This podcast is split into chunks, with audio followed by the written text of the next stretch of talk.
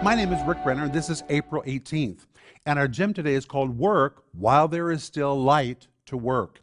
And our scripture is John 9 4, where Jesus says, I must work the works of him that sent me while it is day.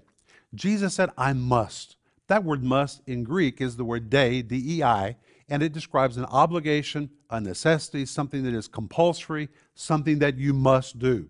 Jesus was very aware that he was on assignment. He did not have the privilege of saying, I'm not going to serve God today. He said, I have to do it. It is my assignment. It is compulsory that I do the works of God while it's today. Likewise, you need to realize you don't always have a lot of time. You need to take advantage of the time that's available to you right now. And you are obligated to do the works that God has told you to do.